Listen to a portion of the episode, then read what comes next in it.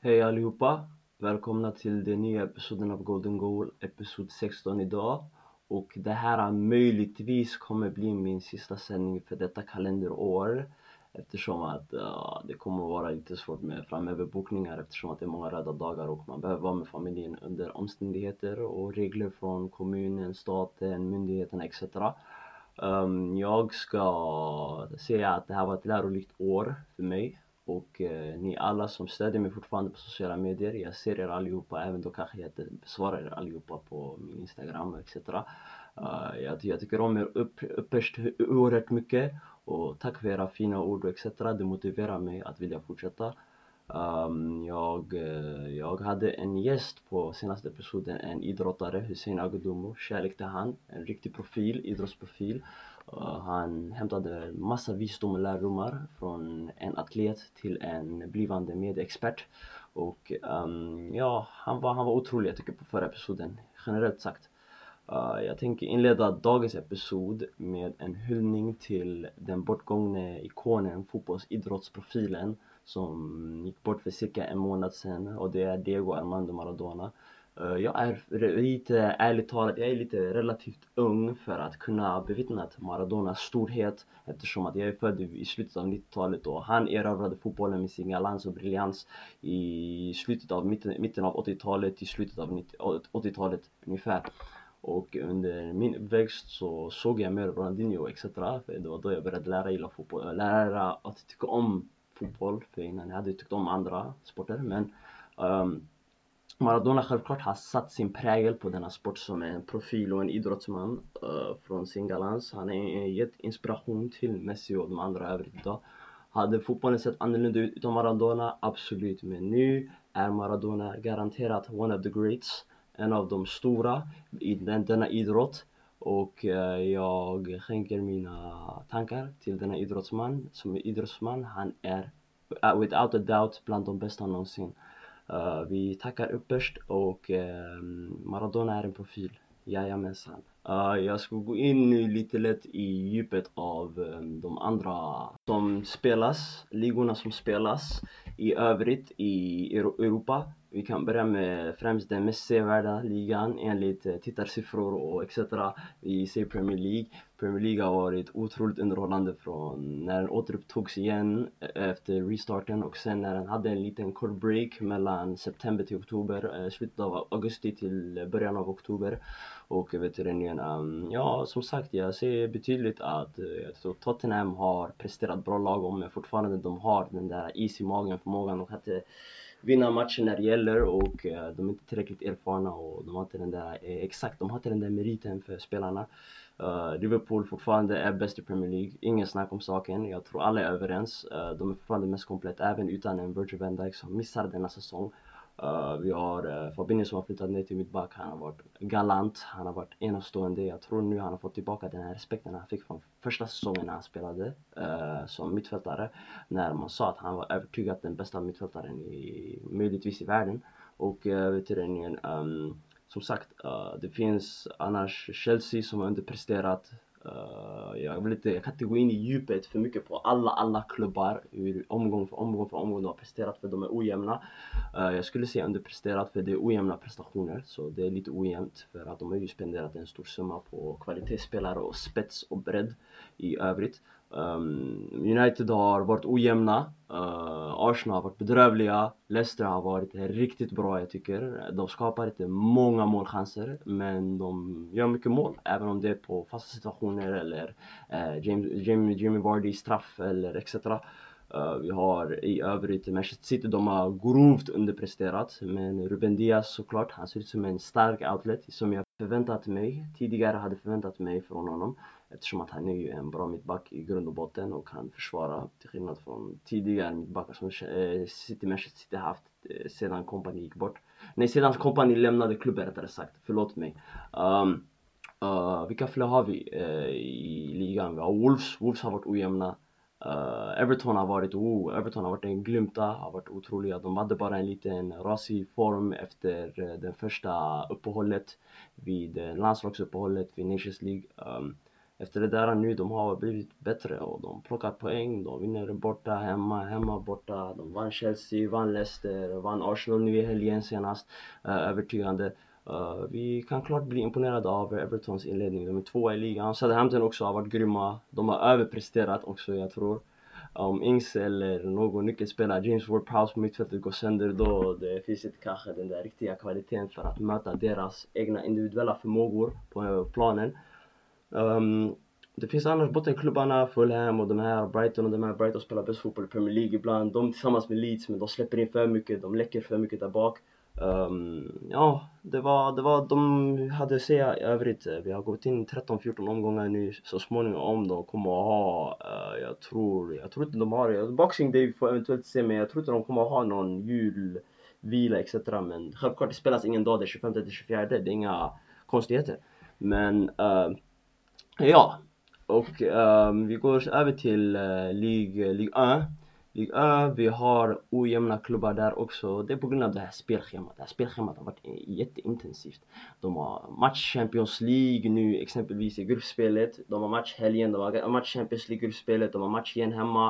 Eh, de har match igen i Ligue 1. Sen de har match kanske i cupen. Sen de har match i ligan. Sen de har match i vet du, Champions League igen. Sen det blir uppehåll. Sen samma igen. Och det har varit jättejobbigt och drabbat därför att PSG, de främsta titelkandidaterna eh, som har erövrat ligan galant de senaste, det senaste decenniet. Sen vet du igen, um, uh, de har haft skadeproblem med uh, Pablo Sarabia har varit borta två månader. Eh, uh, Karda har varit borta hela säsongen, han har varit borta i tre månader, tre, tre och en halv månad ungefär. Uh, Juan Bernat gick sönder, korsbands, korsbandet slets av i, vad var det, oktober början, första, andra omgången. Och han kommer vara borta resten av säsongen, det garanterar vi. Eh, uh, Verratti har haft sina skadeproblem, han är ju skadedrabbad uh, och um, uh, vi skulle kunna säga att de har, de har haft lite problem där bak också. Det har med eh, uh, bredd, de har spelat Michel Backer över istället för Kurzawa. Kurzawa har rättare sagt i mitt tycke, han har lite gått under. Han är bra mot de här bottenlagen, mot stora lagen. Han, han gör konstiga, inkompetenta saker som utvisning mot Marseille exempelvis. Där, där skulle, han, skulle, han skulle fått oerhört mycket böter om jag var någon ansvarig i klubben men i detta läge då är jag inte det eftersom att man måste vara professionell i sådana omständigheter. Samma sak med en annan relativ spelare, förmodligen lite senare, som gjorde något liknande i helgen men ungefär i grövre eh, omständigheter. Um, det finns Lill, Lill har varit eh, riktigt bra. Jag tycker Burak Yilmaz, förstärkningen av Burak Yilmaz, en erfaren turkisk eh, forward från, vilka klubbar representerade han innan? Jag tror det var Fenerbahce, det är Fenerbahce jag tror. Och um, han, han har varit bra. Jonathan David har varit eh, lite ojämn. Han, han, har fortfarande tid och ålder och anpassnings, allt nödvändiga för att kunna bli bra. Somore, Seka, Renato Sanchez, Jonathan Ikone Uh, vilka har vi fler? Vi har, vi har övrigt fler spelare där. Jag glömde namnet Jonathan Bamba. Uh, de har varit grymma. De har varit riktigt grymma jag tycker i mitt tycke. De gör poäng, de är bra. Uh, Lille etta just nu i ligan. Men ligan är relativt ojämn. Lyon, vi har Memphis Depay där som vantrivs. Uh, han kommer sannolikt säljas i januarifönstret för att uh, Lille vill, nej vad säger jag, Lille, men ursäkta mig men jag vill säga Lyon Eh, behöver eh, få någonting av honom eftersom att de har försökt förlänga avtal med honom men han, han vill luta sig ut från klubben. Och vi har sett det här tidigare skeden när folk spelar Fifa när man får någon spelare exempelvis, det är bara ett roligt scenario um, där vi lämnar klubben och um, ja, det blev bara som det är. Samma sak situation med ungefär med OSM Awar. Det har mycket med Europaspel och alla möjligheter de har att spela i Europa som kan, jag ska inte säga, vet du, Memphis Depay är inte given i, i holländska landslaget, han är given jag tror också men Awar är inte så det skulle kunna ge Awar en annan plattform, en annat ställe att uttrycka sig. Men jag tror övriga fotbollsvärlden vet hur Hossein Awar är nu eh, i det här läget efter hans storspel i Champions League vid slutspelet förra året, nej vid eh, detta år men förra säsongen. Och um, Lyon är trea. Eh, vi har eh, Marseille där de har spelat lite färre matcher än, eh, än övriga klubbar. Uh, och uh, de har börjat tappa poäng nu senaste tiden. De tappade en ledning borta mot Rennes senast. Och de fick en utvisning, utvisning på Alessane Gay. Vilket resulterade i att de tappade matchen när de hade en man mindre och det var han som gjorde mål i matchen också. och uh, de vände bara på steken uh, viss uh, Ren med Adrien Hunanu som gjorde mål också och eh, de tappade poäng hemma senast mot, vilka var det? Var det Brest? Det lutar sig mot det, jag tror det var Brest och de har fortfarande 14 matcher spelade övriga klubbar har 16 och de kan komma ikapp jag plockar de nödvändiga poängen för att komma ikapp, precis så Uh, Ligue Ö, det var Ligue Ö i alla fall. Monaco underpresterar, uh, jag vet inte vad jag ska säga om dem. Bordeaux är Bordeaux, Montpellier är Montpellier. Alla, alla klubbar är ojämna i Ligue Ö. Det är konstigt att bara nämna det på sådant sätt. Jag vill inte säga det på så sätt. Uh, vi har um, annars, vi har gått över till Serie A. Serie A, den har börjat. Den är mest spännande i titelracet. Vi har tre, fyra klubbar, de slåss med varandra varje omgång. Vi har Atalanta där, de har tappat poäng senaste tiden men de är bra. Vi har Roma, Roma har varit outstanding med deras fina, fina spelare. Gonzalo Villar, ung spanjor. Roger, Roger Ibanez från Brasilien, 22-årig mittback i trebackslinjen. Han utstrålar, han är fantastisk. Jag gillar han. Uh, vi har eh, uh, självklart vi har Vertut, veteranen Vertut, Cristante, uh, vilka har vi fler? Luca Pellegrini, Uh, Dzeko, Mkhitaryan har fått en återupplivnad igen. Mkhitaryan, det verkar som att den inte var problemet i klubben i, där vid England, i engelska kusten.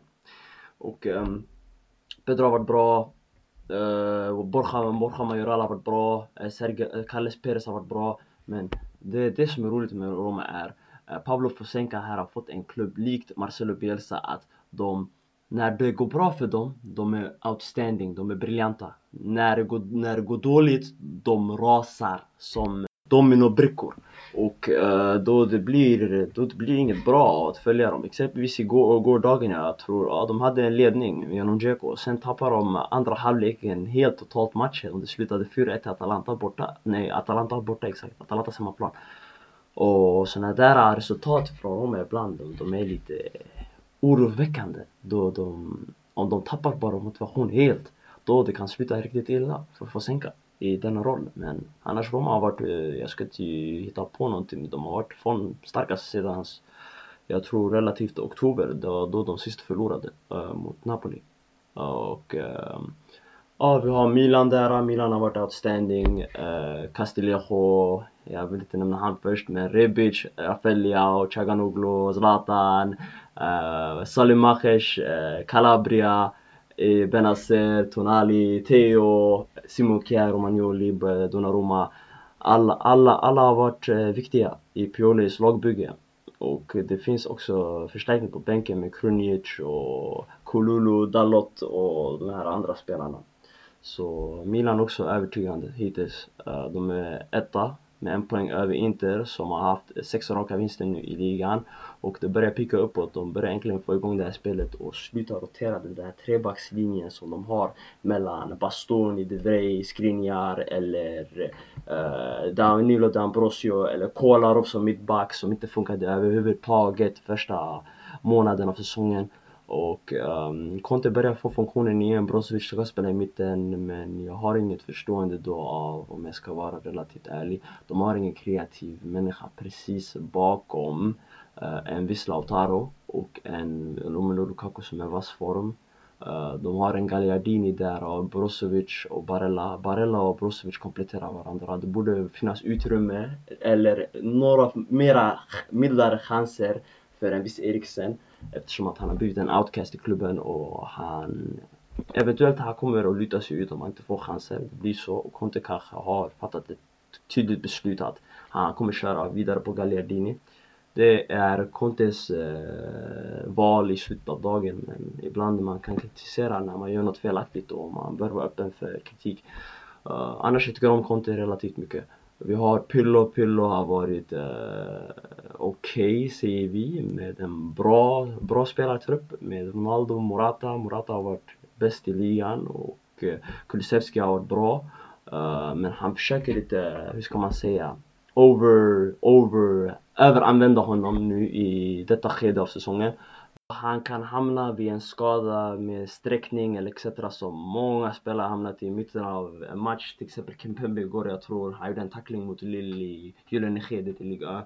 Och Burak Yilmaz var läge en mot en och Kempembe bara slet fram hela foten då han hade känningar i foten. Och det finns också eh, övrigt, jag, var Floren, jag tror det var Florenzi igår också som hade skadeavbrott för en viss andra Herrera i slutskedet av matchen så de här återkommande skadorna av sträckning, baksida och det här, många spelare, fler kommer att börja smaka på dem om de inte får en liten kort vila mellan 10 dagar eller något sånt så musklerna kan funktionera igen på ett bra sätt. Uh, men i alla fall, uh, Serie A uh, funkar, Napoli har varit bra men ojämna. Uh, vet inte om de prioriterar Europa League eller ligan. Jag tror så får ta ett eventuellt val eh, senare så inte spelarna behöver bli, som jag nämnde tidigare, hamna i onödiga skador när truppen inte är så bred. Men de här fem bytena existerar i de här ligorna, inte i Premier League, en viss Premier League.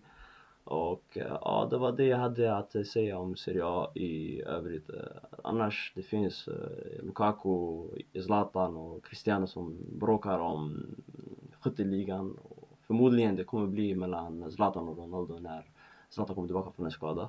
Och um, Bundes, vi har Bundesliga att följa, Bundesliga också underhållande uh, eh, Leverkusen har varit strålande hittills, Tapsoba, uh, Florian Witsch, eh, uh, Bailey, uh, Diaby, uh, Charles Aranguiz uh, Eh, Kamir, Karim Demirbay, Nidem Amiri, alla de här spelarna har varit otroliga och Lukas Hedreski också, målvakten som jag har lite svårt att uttala eftersom att han är tjeckisk så um, de har varit strålande också i Bayer Leverkusen och de bråkar om titelracet redan då. Uh, första, jag tror första tre, fyra omgångarna de var lite svajiga. Efter det där har de blivit återvaknat och känns som att försäljningen av Havertz har gynnat dem nu men eventuellt i framtiden, jag säger inte nu Havertz är, eh, är, är, usel för jag tycker Havertz är jättebra.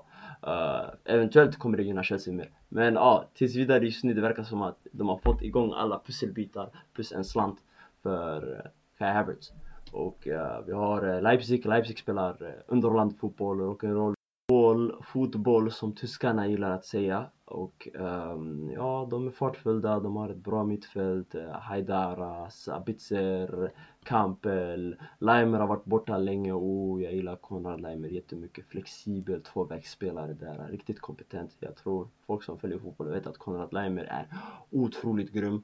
Eh, de har haft Klosterman borta, Halsenberg är borta, men Angelino har kommit in där, eh, högerback, det har kommit in Mukelele, Eh, han har spelat mycket, han har varit grym. Eh, vi har uh, inga kompetenta direkt forwards men vi har flyttat över Sorlot och Huang, Shuang, Huang Quan Li. Uh, Förlåt mig om jag uttalade det fel, jag ber om ursäkt men um, de har inte riktigt kommit till hands med den tyska farten. Då man har spelat Forsberg som falsk nummer 9 i vissa fall också Dani Olmo och Yusuf Paulsen, man har roterat mellan dessa tre och eh, man har haft en, Kunku på en kant och eh, möjligtvis uh, Justin Clivert på en annan kant. Och de har en depth och kvalitet och spets och klubben är välskött och Nagelsmann han vet hur man roterar klubben. Han vet hur man roterar dessa spelare i rätt skeden, i rätt lägen. Och uh, Ibrahim Konate också, han har varit grym, Orban har varit bra. Uh, Leipzig, ja, jag, jag, jag tycker om Leipzig oerhört mycket, Leipzig är bra. Leipzig förtjänar att gå vidare i Champions League också som jag kommer gå in i lite senare um, Vi har Bayern München, Dortmund, låt mig först gå över till Dortmund innan vi kan kröna de som är generellt sagt bäst i världen. Uh, vi, går över till um, uh, Dortmund, Dortmund underpresterat om det inte vore för en Erling Haaland möjligtvis man hade legat i en sjunde plats. Uh, Gladbach har underpresterat. Uh, ja, det var de klubbarna. Wolfsburg har varit uh, lite bra. Wolfsburg har varit bättre i överlag än dessa två andra nämnda klubbar innan. Werder Bremen riskerar att åka ut igen, som vi har gått igenom i tidigare episoder. Och um, uh, det var det från Bundesliga. Från Bundesliga. Bayern München, Bayern München också med Lewandowski visst. Häromdagen vann ett pris som sa att han är den bästa fotbollsspelaren i världen. Och nej, det är inte Ballon d'Or, det är Fifa World's Best Player jag tror. Uh, Har jag några kommentarer, vidare kommentarer på det här? Utom, utom att det var välförtjänt, absolut att det var välförtjänt eftersom att han haft ett guld gyllene år. Eh, uh, Skytteligavinnare i respektive Bundesliga, Champions League, uh, ganska övertygande. Uh, vann alla tre, vann allt det fanns att vinna detta år. Skulle sannolikt vinna också den här World, uh, den här när man möter övriga klubbar, till exempel Corinthians i Brasilien och de här, den här troféerna, Champions League-lagen vinna eller besegra de här lagen utanför Europa med um, Lewandowski och de besegrade också uh, Sevilla där uh, Lewandowski blev stängd i en match av två tillsammans med Champions League-finalen blev stängd um, de fortfarande, de, de har mycket faktorerna bakom att Bayern München är ett komplett lag men fortfarande Lewandowski är en komplett fotbollsspelare med eventuella kompetenser och den enda som möjligtvis går att jämföra med honom är Harry Kane men om vi ska vara relativt ärliga det är jättesvårt fotbollsspelare fotbollsspelare men vi måste gå med Lewandowski övertag idag um, Ja det var Bundesliga, uh, sista ligan La Liga, La Liga Bayern, uh, vi har, inte Bayern München, vad nämnde vad pratar jag om? Uh, vi har Real Madrid underpresterat totalt tills nyligen de började uppvakna sig när de började besegra Inter här och där i Champions League det har de inte varit så himla under isen Barcelona är helt under isen. Jag kommer gå in i dem lite senare med en sista, en sista segment av denna episod idag. Och um, vi har Atletico Madrid. Atletico Madrid har förlorat, hur många matcher har de förlorat den här säsongen? De har förlorat två om jag minns rätt. Ja, de har förlorat två, ja det stämmer. Uh, en mot Real Madrid borta och en mot Bayern München borta. Och det är två matcher liksom, det är inte jättesimpelt att vinna dem oavsett vilken formation eller vilket lag du måste ställa upp med och vilken filosofi och vilket spelsätt som helst. Men Simeone har varit bestämd på sitt spelsätt. Uh, Felix har varit uh, bland ligans uh, bättre fotbollsspelare. Carrasco också, jag nämnde ju Carrasco som en av dem de blivande bästa värvningarna och stora värvningarna. Och det har visat sig att han är otrolig, han är grym, han är, han, han är betydelsefull, han gör avgörande poäng i målen, han stängde matchen i oh, San Wanda Metropolitano eh, med sitt mål genom en Ter tavla. Och han har gjort, han gjorde poäng mot Salzburg också där eh, han gjorde assist och mål till Hermoso och mål till sig själv. Eh, han och Felix de har förstått varandra, de linkar upp jättefint sådär. Eh, det ger eh, Diego Simeone ett annat alternativ på sin offensiva front. Och de har haft en Luis Suarez också som har varit borta nu fem, fyra omgångar. Men innan det var han, ska inte säga, han var, ett, han var grym. Han var bättre än vad hans sista år var i Barcelona över, överlag. Och Marcus Llorente har tagit kliv, enorma kliv.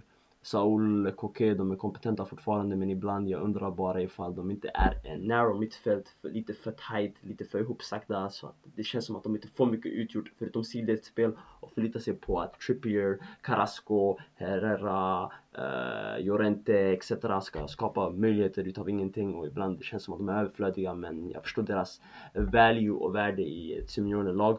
Um, ehm, Eh, de är, de är överlägset etta. Alexander Isaks, uh, Real Sociedad, Real Sociedad och bland de favoritlagen i Europa. Eh, Denna tränare Imanol Aguesi har mäktat ett riktigt formstarkt lag alltså, med Sagnan, Michael Sagnan, David Silva, Mikel Merino, Isak, William José, Januzaj, Portu Porto. De här spelarna är riktigt bra. De här spelarna är grymma. Uh, jag, ser, jag har sett David Silva också, David Silva har hämtat poäng till La Liga. Också han jag nämnde tidigare, riktigt bra värvning från Premier League med sin spets och sin kvalitet för öppet spel och det här. Det David Silva ser, inte många andra ser på en fotbollsplan. David Silva är, är magnifik, han är magiker, han är trollkarl. Uh, och uh, annars i övrigt, de har inte haft en riktigt formstark anfallare då Isak har varit under isen mycket av säsongen och William José med William José och Isak har båda har snittat tre mål hittills in till säsongen. Så de har förlitat sig mycket på att det ska komma mål från kanske en fast situation eh, serverat från Januzaj, kanske Sagnan eller någon annan övre mittback eh, nickar in eller Ja rättare sagt, de spelar bra fotboll men de får inte bara sista tredjedelen poängen trillar eh, mål, mål, målen trillar inte fram bara riktigt än. Och det var det jag ville nämna om Sociedad. Annars Sociedad spelar eh, bäst fotboll i Spanien, garanterat. Och de har minst, bland de minst insläppta målen och mest mål gjorda. Eh, felaktigt sagt av mig, många lag gör inte mål i La Liga. Men eh, det är många tajta defensiva fotbollsmatcher. Men att eh, de gör mål i anfallsfronten från anfallsspelarna i skeden när det behövs. Det har inte riktigt kommit fram. Och uh, det var det från La Liga i övrigt, ja. Um, ja, det var de fem ligorna i alla fall i övrigt. Uh, jag skulle vilja gå in i Champions League-lottningen som var här närmast i, vad var det, i förra veckan precis. Um, där um, vi såg lottningarna, vi såg, eller sett rättare sagt, uh, lottningarna var Gladbach, Manchester City, må lottas och må ske ensidigt enligt många men Gladbach är ett bra fotbollslag. Det är en bra öppen fotbollsmatch. Lazio Bayern München. Sannolikt Lazio kan försöka stå upp mot Bayern München men Bayern München är kraftfullt, kraftfulla just nu. Atletico Chelsea oförutsägbart ärligt. RB eh, Leipzig, Liverpool Uh, den mest uh, kandidat redan nu till 2021 uh, bästa fotbollsmatch möjligtvis, det dubbla bästa fotbollsmatch um, Vi har Porto, Juventus, Ronaldo, han återvände tillbaka till 2008 där han gjorde en kanon, eller det var, var det, det var 2008, ja det stämmer, eller 2009 Där han gjorde en kanon mot Porto, exakt, Eh, på San Dragao eh, Barcelona PSG, oförutsägbart. Sannolikt att PSG går vidare på grund av Barcelonas jag vet inte vad som händer i Barcelona just nu, de, bara, de har varit helt katastrofala. Uh, Vi har eh, Sevilla Dortmund öppen, Sevilla är stabilare uh, Atalanta Real Madrid, bra fotbollsmatch, öppnet, mycket mål garanterat och eh, Atalanta gör mycket mål men de läcker också. Ja, det var det, det var lottningen för Champions League, de mest oförutsägbara matcherna, eller matcherna man möjligtvis ska försöka att inte missa, det är Leipzig, Bayern München, Leipzig, Liverpool. Eh, Barcelona, PSG, Atalanta, Real Madrid och uh, jag skulle säga um, Gladbach, Manchester City. Kan, eh, kandidater till eh, riktigt, riktigt bra fotbollsmatcher. Öppna lag, eh, de, de öppnar sig själva för att kunna skapa chanser men också att de skulle kunna motstå chanser för att kunna counterattack. Så det kommer finnas den här um, möjligheterna och det kommer finnas mål. Det kan vi hoppas på och det kan jag eh, för sagt garantera er. Um, ja, det var det, det var det från de här och lottningen i övrigt. Uh, nu jag ska gå in i ett annat ämne, det här kommer kanske bli mitt sista ämne för detta år. Uh, det är ägarskap av klubbar, uh, eller rättare sagt miserabel ägare som uh, har, äger eller har ägt tidigare klubbar. Uh, jag skulle börja med den killen som lämnade sitt uh, uppgift, nej lämnade sin uppgift och sitt uppdrag hos en viss storklubb i Spanien och det är Barcelona. Vi har Juan José Juan Marie Bortomeu. Bortomeu har varit eh, sen, sen hans tränarrekryteringar och eh, rekryteringar till eh, du vet eh, sportliga sidan där Abidal kommer in och han inte haft den här kompetensen och vetskapen av vad han ska göra. Han har värvat in Coutinho exempelvis för en stor slant, Dembélé för en stor slant, Griezmann för en stor slant och eh, de har inte gjort sig av med andra storslantspelare heller för att kunna ta in de här men de har tappat också sin identitet från La Masia med eh, de här värvningarna då ibland har funnits åtminstone en, två, tre, fyra, fem eh, graduates från själva La Masia-akademin i startelvan även om det var under Enrique eller Villanova, må han vila i frid eh, eller eh, en viss Guardiola eller Rijkaard som rättare sagt det har funnits La Masia-spelare men efter eh, Enriques era har det bara rasat där Valverde har, jag vet inte vad, jag vet inte vad, och de här tränarrekryteringarna, de går in i de Valverde, jag vet inte vad Valverde har gjort där. Um, man vet inte, han vann ligatitlar, okej okay, det där kan vi ge han. Men Barcelona ska vinna ligatitlar med den här eh, spets och kvaliteten de har. Och eh, vi har senare Setien, Setien, jag ska inte försvara Setien, Setien om han förtjänade sparken absolut efter eh, avsked, eh, avskedning efter den där resultatet han fick på Bayern München. Men att han hade en idé och en tanke och något som ville framföra sig in i Barcelona, det var garanterat. Och om vi ska vara ärliga så är han, var han sannolikt den bästa lösningen av dessa tre som har varit efter Enrique-eran och bland annat under Abidal och Bortomeu-regimen. Ehm, det är han har varit den bästa sannolika lösningen med Barcelona-identiteten. De har inte spelat på sådant bra sätt eller potentiellt bra sätt som de gjort nu under Koman eller under Valverde-eran som de gjorde under korta tiden sett igen. Sen vi har Ronald Koeman, Ronald Koeman, vad har, om vi ska vara helt ärliga, förutom att han är en tidigare Barcelona-legend och möjligtvis en holländsk eh, ikonisk mittback sedan tidigare. Och, och då var han riktigt åstadkommit som merit som en tränare för att kunna exempelvis eh, ta Barcelona till de höjder de söker och kräver från sin, eh, från sin klubb och från sin sportsliga evenemang. Eh, han, har, han har tränat Everton, det, gick, det gick åt skogen, han blev avskedad. Han ersatte Mauricio Pochettino i Southampton, han var inte bättre än Mauricio Pochettino i Southampton. Han blev, han blev inte avskedad men han gick till Everton som avskedade honom och innan det har han varit AZ Alkmaar, eh, holländska landslaget, de har varit halvbra om vi ska vara ärliga. Men har vi sett dem vinna mästerskap när det gäller? Nej, det har vi inte gjort heller. Och han har inte haft kanske tiden där för att göra det där med dem heller. Men där han hade kanske möjligtvis bevisat sig. Och um, ja, Bortomeo han har hållit på med massa, ska man säga, bakåttänkande filosofier i Barcelona. Eh, Barcelona har varit kandidateriet, Messi har varit vantrivs också. De behöver en ny kandidat tillbaks. Laporta vill komma tillbaka. Laporta, Laporta var Barcelona bäst, det vet allihopa. Um, Ja förhoppningsvis vi får se men under Ronald Koemans regim också Barcelona, ja de är inte bra alls alltså. Och han är envis också med att inte spela Carles Alena, eh, uh, Mark Puig, Äh, men han spelar Arejo och Oscar Minguiza och dessa spelare men han spelar inte Pui när Pui han spelar 20 minuter och han är grym och det här, det här, det, de här besluten kommer bli kostsamma i slutändan när man är envis och inte vill använda sig av det man har och att han lånade ut Tobido när de hade bara tre mittbackar i truppen och tagit in från La Masia också. Det var ett annat, eh, inte smart beslut ska vi säga. Uh, vi har i övrigt också en annan klubb uh, som eh, uh, Abidal har inte varit bra heller. Det kan vi gå igenom också. Han är också inte representativ av Barcelona-klubben något mer. Um, vi har uh, Kroenke i Arsenal. Kroenke i Arsenal, han, hans rekryteringar, han har kanske spenderat pengar i för spelare och etc. sen han värvade klubben från den tidigare ägaren som var som var David Dean och um, ja, det har bara rasat helt under Kronkisens sen Emery Stadium bygget och annat och tränar tränar-exchangen och ingen tålamod på tränarna och uh, själva sportchefen han anställer som ska hämta spelare Willian, rekryteringen på Willian nu, David Luiz, de här spelarna vid slutet av sina karriärer på höga i snittsummor och höga inkomster veckovis. Uh, de måste ju tillbe de här ledaregenskaperna annars vad, vad gör ni egentligen i vår klubb? Ni ska erbjuda erfarenheten och etc. Men hela klubben är inte välskött av människor som inte, rättare sagt, ser det här som en investeringsfas. De ser det bara som någonting gynnbart, tillfälligt.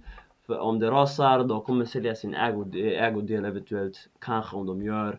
Uh, jag kan inte gå in i djupet mer för jag är inte så himla expertifierad under denna fas eller denna kunskap.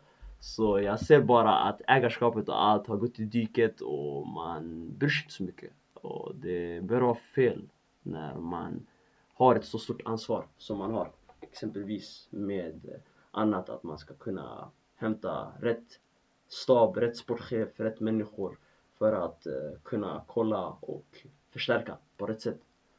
Och eh, det sista jag skulle nämna är Pozo i Gianno Pozo, italienaren i Watford. Han har varit tidigare delägare i Udinese. Jag tror han är fortfarande ägare i Udinese. Och nej, tidigare var han i Granada.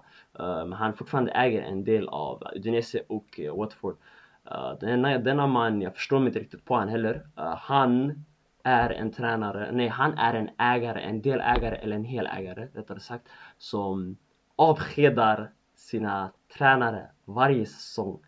Han ger dem kanske ett treårsavtal, mycket möjligtvis. Jag vet inte hur det går till där. Men Uh, de slutar kanske möjligtvis, de hade förväntningar, målsättningen kom i tionde plats, de slutade 11 eller 12 uh, eh, Tränaren blir avskedad och eh, jag förstår inte vart den där eh, uh, icke tålmodiga filosofin kommer ifrån. Du vet, du ger någon en möjlighet att bli bättre på sitt yrke exempelvis. Och, och du är ens chef. Och sen däremot att den möjligtvis underpresterar lite, det är lite frustrerande. Men man måste kunna ha lite tålamod och lite konstruktiv kritik gentemot människan. Om man ser till exempelvis Watford ha en spelidé eller en filosofi eller en, eller någonting liknande till klubben och spelarna och man börjar få rätt typ av spelare i rätt typ av lag som kan bli bättre och hota om Europaspel och Europa League-kval och etc. Eh, då, och sen en säsong slutar lite mindre förväntat bra än vad den möjligtvis skulle ha gjort enligt teorin så kan man inte avskeda någon. Det där det verkar helt felaktigt och um, jag tycker bara Pozo är en icke tålmodig ägare. Han borde sälja sin ägo. Han borde sälja sin ägodel om han ska ändå hålla på så här och avskeda folk hit och dit, vänster, höger. För att, eh, jag vet inte, de hamnar i klagomål, tjafsel etc. Det funkar inte sådär i fotbollsvärlden egentligen. Man behöver tålamod och rätt, rätt människor och rätt stöd och rätt förutsättningar för att kunna göra ett bra arbete. Det där är fotboll. Um, det här var sista episoden 2020. Eh, tack för att ni fortsätter lyssna. Kärlek, respekt, sprid. Fortsätt följa mig på Instagram. Fortsätt vet ni, följa mig på Spotify. Det kommer komma mer. Ciao!